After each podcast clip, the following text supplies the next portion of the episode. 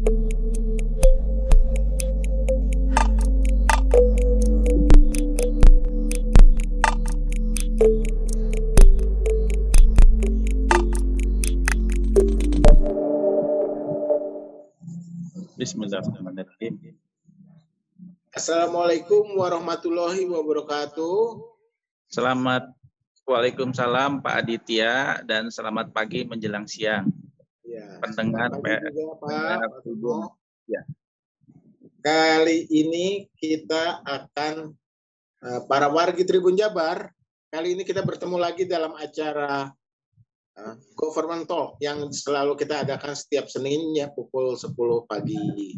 Nah, hari ini acara kita adalah berbincang-bincang dengan Kepala Dinas Sosial Penanggulangan Kemiskinan atau Dis, Dinsosnangkis Kota Bandung, Pak Tono Rusdiantono, ya, yang sudah ada di ujung kamera ini Pak Tono.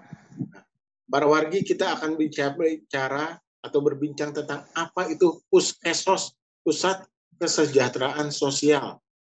Mungkin banyak warga Bandung yang belum mengerti dinas sosial kerjanya apa sih? Apa cuman bagi-bagi sembako, apa cuman bantuan sosial, atau cuma apa eh, apa itu membina orang-orang miskin atau membina orang orang kurang mampu atau gelandangan diurus gitu. Nah, kita akan lebih detailnya. Kita hari ini kita akan bahas bersama Pak Tono.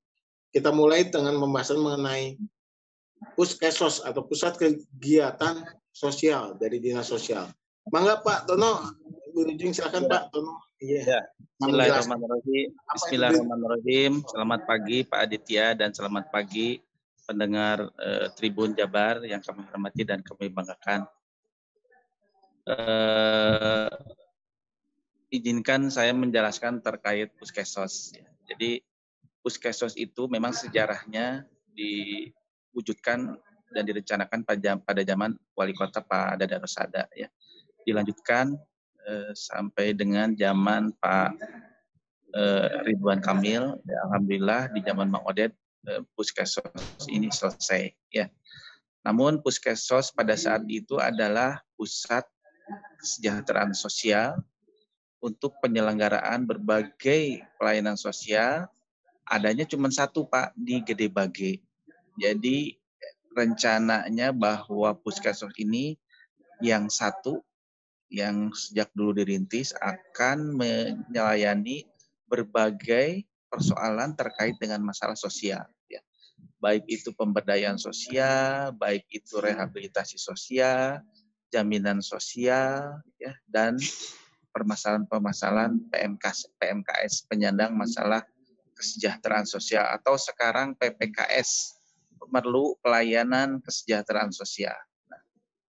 Saat ini bahwa Kota Bandung ya dengan kebijakan yang dari diluncurkan oleh pusat Pak dan memang rintisan Puskesos itu memang di Kota Bandung sudah sejak lama dibangun ya. Dan alhamdulillah kami di belakang kami ini kami berada di eh, wilayah Puskesos Kota Bandung dari Bage yang luasnya kurang lebih sekitar 6 hektar ya. Wah, Jadi luas di sini, di sini menampung berbagai eh, pelayanan-pelayanan sosial ya salah satunya adalah rehabilitasi sosial ya juga terkait dengan permasalahan-permasalahan sosial yang paling penting dan yang paling mendasar adalah terkait dengan masalah database kemiskinan ya nah sejak 2018 akhir dan diawali 2019 awal ya bahwa Kota Bandung sudah membentuk yang namanya Puskesos ya. Jadi Puskesos ini tidak hanya satu, Pak, tidak hanya satu yang ada di Gede Bage, yang ada di eh, Rancah Cili. Tetapi Puskesos ini sudah dibangun di 151 kelurahan di seluruh wilayah Kota Bandung. Ya. Kenapa dibangun di 151 wilayah di Kota Bandung? Ya, tentunya kita sesuai dengan instruksi dari pusat bahwa Puskesos ini kita mempergunakan sistem layanan rujukan terpadu ya Pak. Jadi sistem layanan rujukan terpadu. Puskesos dengan penyempurnaan aplikasinya sistem layanan rujukan terpadu. Nah, itu apa yang disingkat SLRT ya Pak ya? Ya, SLRT ya. Nah, ini juga harus dipahami ya. Apa maksudnya dibentuk SLRT ini ya. Yang pertama adalah untuk mendekatkan pelayanan kepada masyarakat.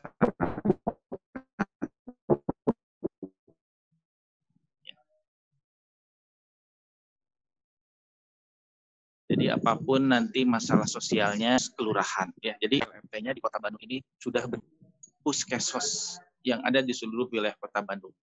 Maksud dan tujuannya adalah pertama mendekatkan pelayanan kepada masyarakat. Jadi yang tadinya yang mereka yang ingin mendapat pelayanan harus datang ke, ke Gede Bage ya. Sekarang cukup saja datang ke wilayah kelurahannya masing-masing karena mereka warga, mohon maaf, warga tidak mampu atau keluarga penerima manfaat untuk datang ke Gede Bage, ke Puskesos. Ini barangkali waktu juga cukup lama, jarak cukup jauh ya, dan perlu transportasi dan tentunya memerlukan biaya. Ya. Tetapi kalau di kelurahan yang dekat dengan wilayah e, masyarakat itu tinggal dan pendudukannya di wilayah dekat dengan tempat tinggal mereka bisa lebih cepat dilayani Pak oleh puskesos kelurahan. Misalkan seseorang kerjanya eh, tinggalnya di kelurahan Sukaluyu ya. Berarti kalau dia memerlukan pelayanan sosial cukup saja datang ke kelurahan Sukaluyu, tidak usah datang ke Gede Bage ya. Jadi mendekatkan pelayanan kepada masyarakat. Yang kedua, ya mempermudah sistem Pak ya. Sistem terkait dengan masalah database penerima manfaat, database masyarakat tidak mampu ya. Jadi yang paling pokok barangkali dari semua program ini adalah eh, melakukan pembangunan data di seluruh wilayah Kota Bandung. Ya. Sekarang yang namanya data itu memang Kota Bandung sudah membangun ya, secara komprehensif, secara holistik ya dan sekarang insya Allah sudah online dengan tingkat kelurahan, puskesmas kelurahan dengan sistem layanan rujukan terpadu ya. Kalau ada orang e, ingin dapat bantuan sosial ya, itu tidak usah datang ke dinsos, cukup aja nanti didata di kelurahan ya, di tingkat kelurahan, di puskesmas kelurahan. Kenapa harus di puskesmas kelurahan? Karena verifikasi validasi antara yang mengelola data di kelurahan dengan masyarakat berdekatan, Pak. Ya. Ya. Kalau di Kota Bandung, kelolanya di Dinsos, Pak, dan pasti kredit, Pak, ya, yang masuknya 11 kelurahan. Tetapi kalau kita eh, fokuskan bahwa pelayanan itu di masing-masing kelurahan, insya Allah data itu akan benar, ya. Barangkali kemarin Pak Adit mengamati ya bahwa data bansos ini memang tidak akurat ya. Betul. Ya, Pak. Pada saat kemarin bansos diluncurkan, kita masih e, melakukan pembangunan dan updating data terkait dengan data kemiskinan ya. Nah, saat ini meskipun di saat pandemi kita sudah melakukan pelatihan Pak terpadu ya. Sudah melakukan e, diklat ya kepada mereka-mereka tenaga tenaga yang ada di tingkat kelurahan yang memang sistemnya sudah kita bangun sistem layanan rujukan terpadu. Ya. Benang merahnya apa Pak? Kenapa kita bentuk bangun puskesmas? Salah satunya yang paling krusial dan paling strategis adalah memverifikasi dan memvalidasi data kemiskinan. Ya, memverifikasi dan validasi data penerima manfaat. Ya. Karena banyak kali bahwa yang namanya data DTKS, data penerima manfaat, data penerima bansos ini mohon maaf tidak akurat, Pak. Ya. Jadi Bapak nanti bisa membuktikan bahwa di Kota Bandung nama misalkan Tono, nama misalkan Amin itu pasti akurat, Pak. Ya, Insya Allah kita menjamin karena kita sudah link, Pak permasalahan bansos ini memang banyak sekali pak masalahnya terkait dengan niknya, nomor induk kependudukan, terkait juga dengan nomor kepala keluarganya, terkait juga dengan masalah-masalah alamatnya. Kadang-kadang tidak sinkron pak, itu di sisi eh, nik saja ya, belum di sisi namanya sama, ya. belum di iya. sisi eh, lain-lain lah. Saya kira ini sangat jelimet Pak urusan bansos ini ya. Nah, kalau di kita alhamdulillah penerima bansos ini kita akan foto Pak nanti ya. Kita akan sosialisasikan, nicknya pun juga kita sudah integrasikan dengan Disduk Capil ya. Sehingga mereka yang penerima bansos sesuai dengan SKK Mensos itu mudah-mudahan tidak salah, Pak. Ya, mudah-mudahan tidak salah. Ya. Jadi benang merahnya adalah untuk memperbaiki verifikasi validasi data terpadu, memper mempermudah masyarakat mendapatkan pelayanan sosial dan yang ketiga adalah tindakan Pak, tindak lanjut ya. Mereka-mereka masyarakat yang memang mohon maaf punya permasalahan sosial ya. Misalkan masyarakat tertentu sakit ini harus dirujuk taruhlah sakitnya mungkin sakit fisik berarti ke rumah sakit ya sakitnya oh ternyata sakit jiwa ini harus direhab sos ya oh masyarakat ini tidak punya biaya nah, kita nanti pertemukan dan nanti kita bantu Pak melalui sistem layanan rujukan terpadu jadi apa pun masalah sosialnya insya Allah puskesos kita akan bekali dengan ilmu yang betul-betul komprehensif bisa menolong apa yang menjadi kebutuhan masyarakat tidak mampu dan masyarakat miskin. Ya. Jadi banyak sekali ya manfaat dari puskesmas ini di samping untuk mendekatkan pelayanan kepada masyarakat. Apa pun masalah sosialnya di Kota Bandung, obatnya adalah datanglah ke puskesmas. Ya. Apa pun masalah kesehatannya mungkin biasanya datang ke puskesmas. Ya. Tapi masalah sosial mudah-mudahan memang masalah yang lebih eh, terintegrasi pelayanannya. Ya. Jadi harus betul-betul dirasakan manfaatnya puskesmas ini oleh masyarakat luas, khususnya masyarakat Kota Bandung. Itu ya, Pak Adit. Iya, Pak. Berarti ini puskesmas ini ada di kantor kelurahan ya, Pak ya? Ya, di tiap-tiap kelurahan, Pak Adit ya masyarakat jadi jangan segan atau melalui RT RW-nya datang ke kantor kelurahan ya bila ada permasalahan ya, kantor sosial. kelurahan. Jadi hubungi aja sistem layanan rujukan terpadu ya. Yang pertama kan yang harus mereka tanyakan itu database-nya dulu Pak. Apakah nama saya masuk nggak di eh, mereka yang terdapat terdaftar di DTKS. DTKS Pak, datanya harus masuk di DTKS. DTKS itu data terpadu kesejahteraan sosial ya. Oh ya, data terpadu kesehatan. Kalau sudah masuk di DTKS, ya, kalau sudah masuk di DTKS berdasarkan nanti tim ya, berdasarkan nanti musyawarah kelurahan yang ada di tingkat kelurahan itu bisa diusulkan Pak mendapatkan bantuan sosial ya. Jadi mereka-mereka yang mendapatkan bantuan sosial itu ya tidak semuanya dapat bansos Pak. Tidak semuanya dapat bansos ya. Oh begitu. Harus terdaftar dulu di DTKS yang sudah disahkan oleh Kementerian Sosial. Gitu ya Pak. Oh iya iya iya. Berarti kalau yang non DTKS dia uh, juga tidak mendapat bansos kan ya? Kalau Ya kalau ada kan data ada non DTKS, dan non DTKS ya yang belum masuk DTKS kita proses dulu Pak. Nah, oh begitu. Kita masukkan dulu diproses dulu masuk DTKS. Oke oke siap, siap. Nah DTKS ini ber, uh, harus link dengan Halo, data dari uh, pusat Pak, dari Kementerian Sosial Pak. Ya itu di puskesmas Pak pelayanannya, di puskesmas kelurahan. Oke, oke. Jadi ya. Bapak kalau misalkan ada orang belum terdaftar tinggal datang aja nanti ke puskesmas kelurahan Pak. Nanti gimana prosedurnya? Nanti dimasukkan ke sana ya. Yang pertama mungkin syaratnya harus ada musyawarah kelurahan dulu bahwa mereka itu betul-betul warga tidak mampu dan warga miskin yang harus kita bantu ya. Setelah nanti di musyawarah kelurahan keluarlah yang namanya eh, surat keputusan musyawarah kelurahan bahwa misalkan nama Tono bahwa dia adalah masyarakat miskin dan tidak mampu itu wajib diberikan bantuan ya sesuai dengan musyawarah kelurahan yang dilakukan gitu ya Pak. Kalau kriterianya apa Pak? Ini yang yang bisa dikatakan DTKS karena begini Pak, kebetulan kalau di tingkat uh, warga ya dia datang misalnya Pak saya baru habis PHK dia ngomong ke RW gitu. Tolong saya masukkan ke DTKS nah gimana kriterianya Pak? Dia kan nanti oleh RW biasanya akan dia nah, diarahkan ke kelurahan gitu. Nah itu kan eh, saya sudah berkali Pak di, di tingkat kelurahan dan di tingkat RW ya itu ada 11 kriteria ya salah satunya adalah buruh harian ya Pak ya buruh harian dan dia tidak mempunyai penghasilan tetap, ya Pak. Betul. Terus juga ya dia tidak mempunyai uh, sumber air di rumahnya ya. Terus dia listriknya di bawah 250 watt. Ya, ya, ya Pak. Terus ya, juga ada 11 kriteria lah dan Pak RW dengan tim dari keluarga itu sudah hafal salah satunya gitu ya Pak ya. Intinya seperti itu ya Pak. Itu Permensos 146 tahun 2014 dasarnya ya Pak Adit. Ya iya Pak.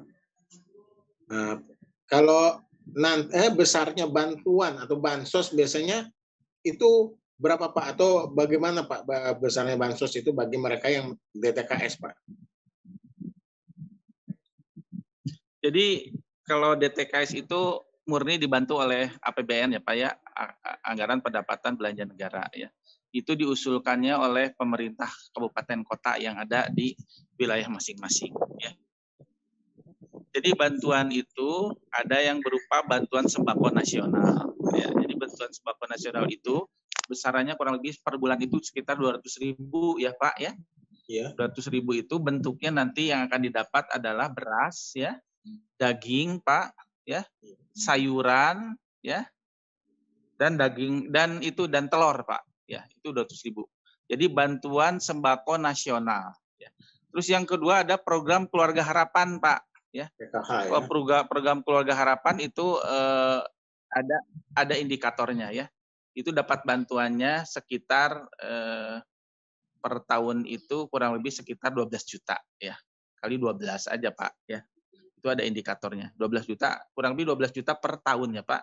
Itu ada indikatornya, ada juga yang sampai mendapatkan sampai 20 juta Pak. Misalkan indikatornya mereka punya anak disabilitas ya. Mereka punya balita, mereka punya anak bersekolah ya.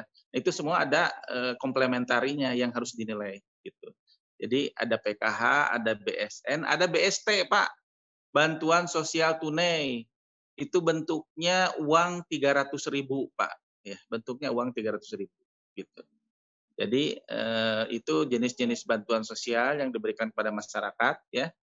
Dan tentunya masyarakat harus betul-betul mengetahui ya dan program pemerintah ini memang harus diawasi juga oleh masyarakat. Ya. Berapa besarannya, apa bentuknya, dan apa namanya yang harus.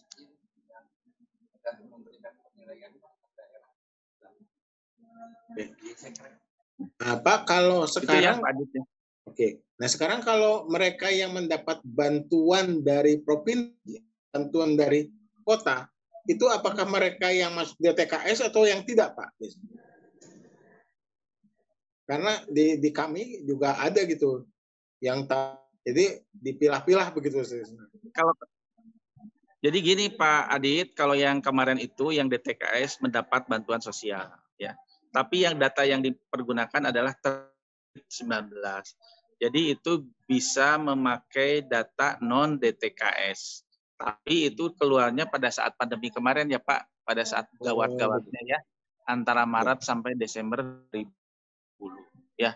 Tapi setelah lewat 2021 ini tidak DTKS Pak. Adit oh, itu begitu. harus memakai data DTKS murni ya yang oh, sudah disahkan oleh eh, pemerintah oh, yang sudah disahkan oleh pemerintah pusat dalam hari ini Kementerian Sosial Republik Indonesia. Gitu ya, Pak. Iya, iya. Oke, oke. Jadi biar jadi kami tahu nih bedanya DTKS ya. dan non DTKS gitu. Karena kebetulan nih Pak uh, banyak Betul. warga juga sering menanyakan gitu kok saya nggak terdata kok saya dapat bantuan dari ini tapi dari sini enggak gitu itu, yang yang sering dihadapi oleh pengurus RT RW Pak begitu sehingga mereka juga kadang-kadang ya, itu saya juga memang sering mendapat pengaduan Pak. Tapi karena memang kalau tidak ada indikator kan jadi ngawur ya Pak Adit ya. ya betul, betul. harus prosedurnya mekanismenya ditempuh ya. Bisa terkoordinir dan tercatat juga termonitor dengan baik ya karena kita pun memberikan bantuan ini kan tidak tidak enaknya Pak kita nanti diperiksa juga oleh BPK BPKP juga ya inspektorat ya bahkan KPK juga diperiksa kemarin saya penyaluran bantuan sosial ya Uh, ini Pak kalau penyaluran rutinnya bantuan itu uh, setiap tanggal berapa Pak? Setiap bulan atau bagaimana Pak per dua bulan gitu? untuk mereka yang masuk dalam DTKS? Nah itu bantuan itu Kak, kalau yang itu macam-macam Pak ya. Kalau mereka yang mendapatkan program keluarga harapan Pak, itu iya. dapat bantuannya per tiga bulan Pak. Oh per tiga ya, bulan. Per tiga bulan. Kalau bantuan sosial sembako nasional itu per bulan Pak. Ya. Kalau dapat kalau bantuan bantuan sosial tunai itu per bulan juga ya. Jadi ada tiga bantuan, ada BST, ada BSN, ada PKH ya, yang diluncurkan eh, bantuannya semuanya oleh pemerintah pusat dalam arti Kemensos Republik Indonesia. Gitu ya, Pak. Mereka yang menerima bantuan itu biasanya langsung datang ke Poskesos atau mereka akan uh, merujuk ke tempat-tempat atau pos-pos tertentu, Pak?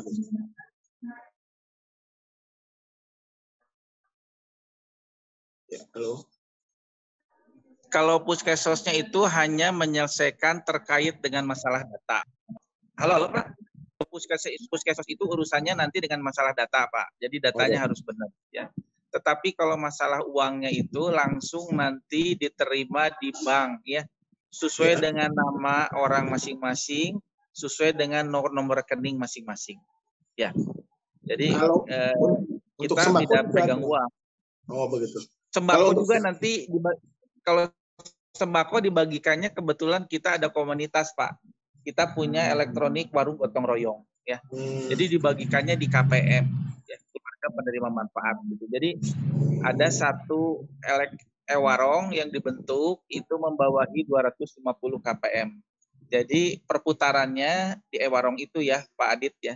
Karena ya, ini ya. terkait dengan e-warung ini kita harus dilakukan secara khusus Pak ya tidak bisa mungkin on air seperti ini nanti kita akan jelaskan itu supaya nanti pemirsa Tribun juga mengerti ya iya. gimana e-warung itu pola kerjanya ya. Karena kalau misalkan kita jelaskan seperti ini jadi intinya bahwa e-warung itu masyarakat memberikan dana kepada KPM itu 200 ribu Pak ya nanti oleh e-warung dikoordinir ya bentuk e-warung KPM ini pembelinya di ewarong nanti si beras itu beras iya. sayuran terus daging ya. Terus juga nanti ikan dan lain sebagainya belinya di ewarong. Sehingga nanti pemberdayaannya ewarong dibentuk oleh 10 KPM itu bisa maju Pak. Sehingga nanti gantian yang mengelolanya. Yang menjadi agennya gantian. Hmm. kalau sudah mereka punya keuntungan dan punya kelebihan ya mereka harus graduasi ngerti Pak graduasi harus keluar gitu. Harus keluar oh. diganti sama orang yang baru lagi. Jadi harus muter gitu Pak. Jadi tidak se, tidak sepenuhnya dan tidak selamanya orang yang mendapat bantuan itu terus-terus mendapat bantuan. Suatu hari mereka harus graduasi harus keluar gitu. Diganti sama orang lain gitu. ya oke. Pak Adi. Ya ya oke. Oke Pak, terima kasih Pak Tono. Ini penjelasannya tentang Puskesos. Uh, sebelum kita uh, tutup ini acara ini, uh, silahkan Bapak mungkin bisa memberikan pernyataan atau pesan-pesan kepada para pemirsa Tribun Jabar, para Tribuners terkait permasalahan sosial ini. Silakan. Ya, ya. ya. ya jadi uh, di Kota Bandung untuk menyelesaikan permasalahan sosial uh, sudah sangat mudah. Jadi uh, Bapak Ibu sekalian, uh, para warga Kota Bandung bisa langsung saja datang ke puskesmas puskesmas itu adanya di mana adanya di tiap kelurahan di mana Bapak Ibu sekalian berada. Ya. Puskesmas ini tiap kelurahan sangat bermanfaat untuk melayani berbagai persoalan sosial. Ya. Yang paling penting adalah pelayanan terkait dengan database eh, penerima manfaat dan eh, warga miskin. Semuanya yang harus kita selesaikan tentunya terkait dengan penerimaan eh, pelayanan dari pemerintah itu kuncinya ada di puskesmas ya. Database-nya dulu diurus, database-nya dulu dikeluarkan ya. Apabila database itu dalam NIK sudah terdaftar di DTKS ya. Jadi minta apa pun pelayanan masalah sosial IKU itu akan dibantu oleh pemerintah pusat sepanjang mereka memang sudah masuk DTKS gitu ya. Termasuk pelayanan kesehatan, Pak ya. Bantuan sosial, eh, jaminan sosial dan lain-lainnya yang perlu kita eh, bantu mungkin terkait dengan keberadaan masyarakat eh, tidak mampu. Jadi himbauan saya perkuat eh, puskesos yang ada di kelurahan ya. Apa pun masalah sosialnya datanglah ke puskesos. Jadi Bapak Ibu sekalian tidak usah datang ke eh, puskesos yang ada di tingkat kota yang ada di berbagai ya. Cukup untuk rujukan biaya pendidikan, biaya kesehatan dan lain sebagainya permasalahan cukup datang ke puskesmas yang ada di kelurahan karena puskesmas di kelurahan sekarang sudah dibekali dengan semua uh, pelayanan yang memang bisa dilayani dengan baik di tingkat kelurahan. Itu ya Pak Adit ya. Terima kasih kepada tim dari Tribun khususnya Government Talk ya yang sudah membantu dinas sosial uh, mensosialisasikan berbagai program, terutama program yang unggulannya ini adalah uh, Puskesos dengan sistem layanan rujukan terpadu. Iya. Terima kasih ya Pak Adit ya. Terima kasih Pak. Daya. Assalamualaikum warahmatullahi wabarakatuh. Waalaikumsalam.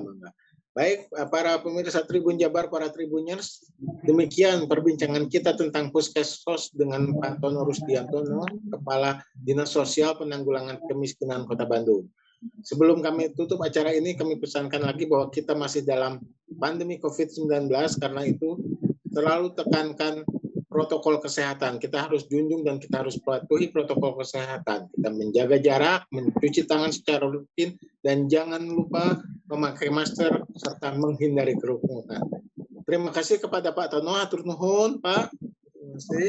Ya, terima kasih Pak Adit. Assalamualaikum warahmatullahi wabarakatuh. Waalaikumsalam warahmatullahi wabarakatuh.